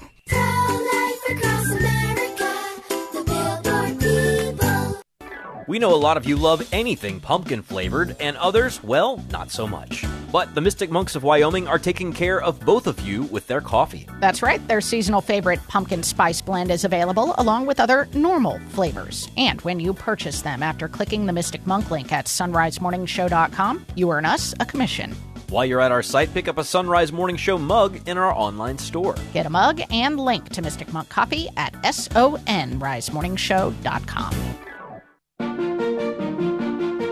Hi, this is Mike Aquilina with a few words about St. Irenaeus. It's only recently that Pope Francis has declared him to be a doctor of the church. And this is unusual because he's been dead for many centuries, almost two millennia. But I think he's a man for our time because he's teaching us to think, to have an educated faith, to know the reasons for what we believe, and then present those to a skeptical world. Hi, this is Cy Kellett. Join us later today on Catholic Answers Live as we do our best to explain and defend the Catholic faith. Catholic Answers Live, 6 p.m. Eastern on EWTN Radio. Now, back to Sunrise Morning Show.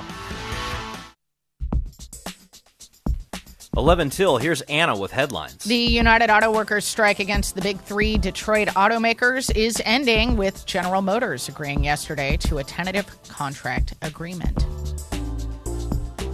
The Latin Patriarch of Jerusalem this weekend consecrated the Holy Land to the Blessed Virgin Mary, but meanwhile, the Israeli Prime Minister says a ceasefire with Hamas would be a surrender for his country. And Pope Francis met yesterday with women who have cut family ties with organized crime, praising their courage. You can hear news at the top and bottom of each hour right here on the Sunrise Morning Show. It's 11 till.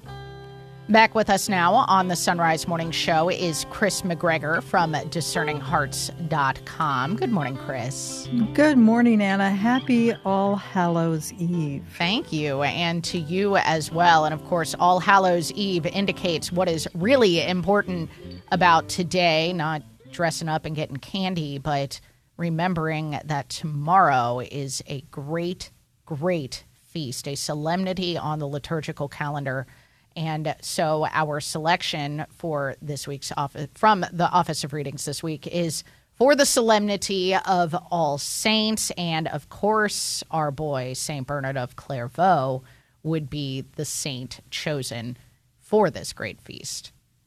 Yeah, I think he is second only to St. Augustine in the mm. Office of Readings, having many of his beautiful sermons that lead us into the depth of God's love, our prayer life.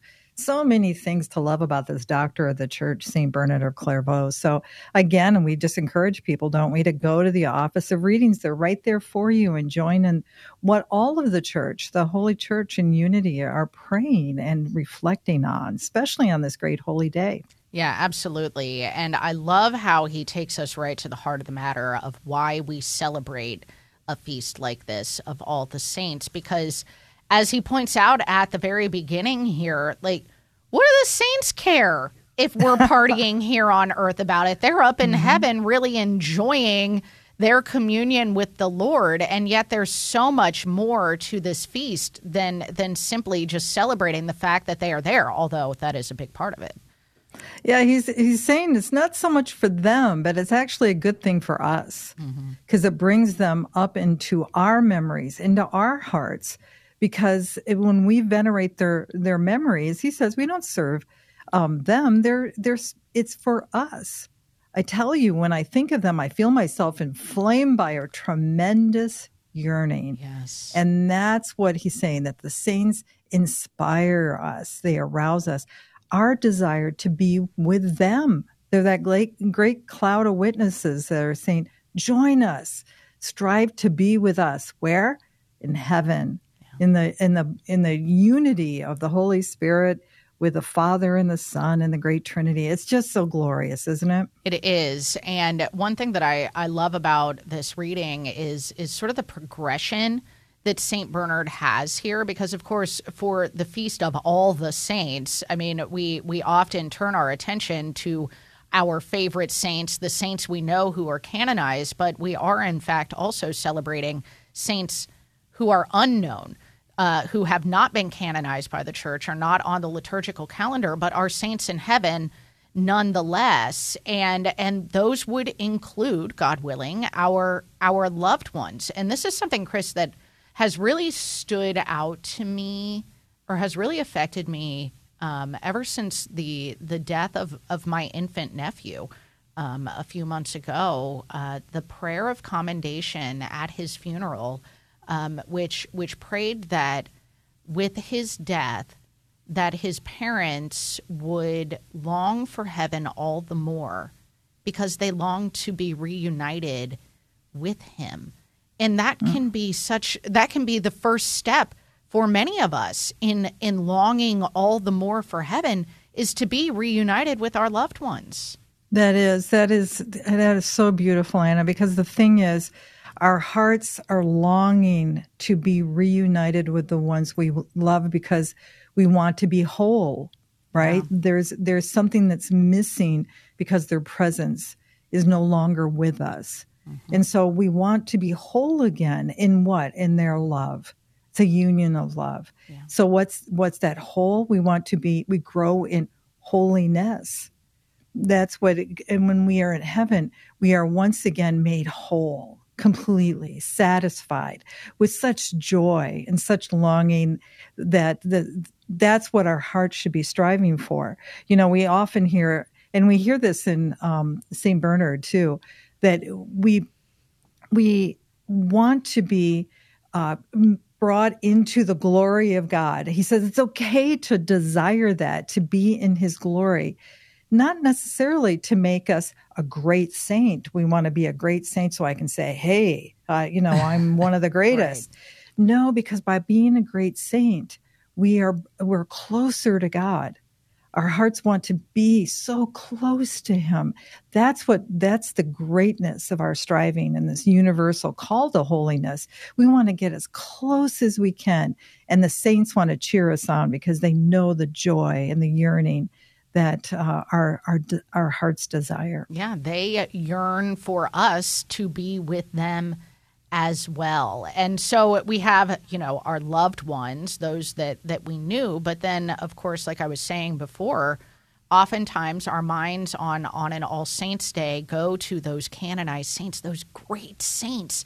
Like how cool would it be to hang out with Saint Bernard of Clairvaux? Like that should that should spur us on to greater holiness as well so we can go chat with him in heaven. I just want to hang out with Zélie Martin. I know. She's become such a great Yes. friend of mine, you know, and uh, Therese and Elizabeth of the Trinity, but also uh, Gianna Beretta Molla and say Oh, thank man. you. Thank you for being such a witness to life. So many others. I mean, I could, we, we probably could do this for hours. Just talk about all the saints we want to hang out with. Yep, That's right. absolutely. But the thing is, you know, what he says to us, and it's very important, he takes a quick turn when he says, but we don't we don't desire it. We don't even think about it. Tomorrow is the day to begin again. Or actually right now. Right now. Begin again. Start thinking about heaven and the saints today. Absolutely. And all of this then leads to our longing to be with our Lord, to be in communion with Him in heaven, the ultimate aim of attaining that glory of heaven. A beautiful, beautiful reading from St. Bernard of Clairvaux in the Office of Readings for the Solemnity of All Saints. We've been talking about it with Kris McGregor. You can find discerninghearts.com linked at sunrisemorningshow.com. Be sure to hit the subscribe button to uh, get it all in your inbox. Kris, so good talking to you. Thank you so much. Stay warm today with your kiddos Yeah, when you're out you. there. I'll do my best. All right, that'll do it for this national edition of the Sunrise Morning Show. May God bless you and keep you and grant you his peace.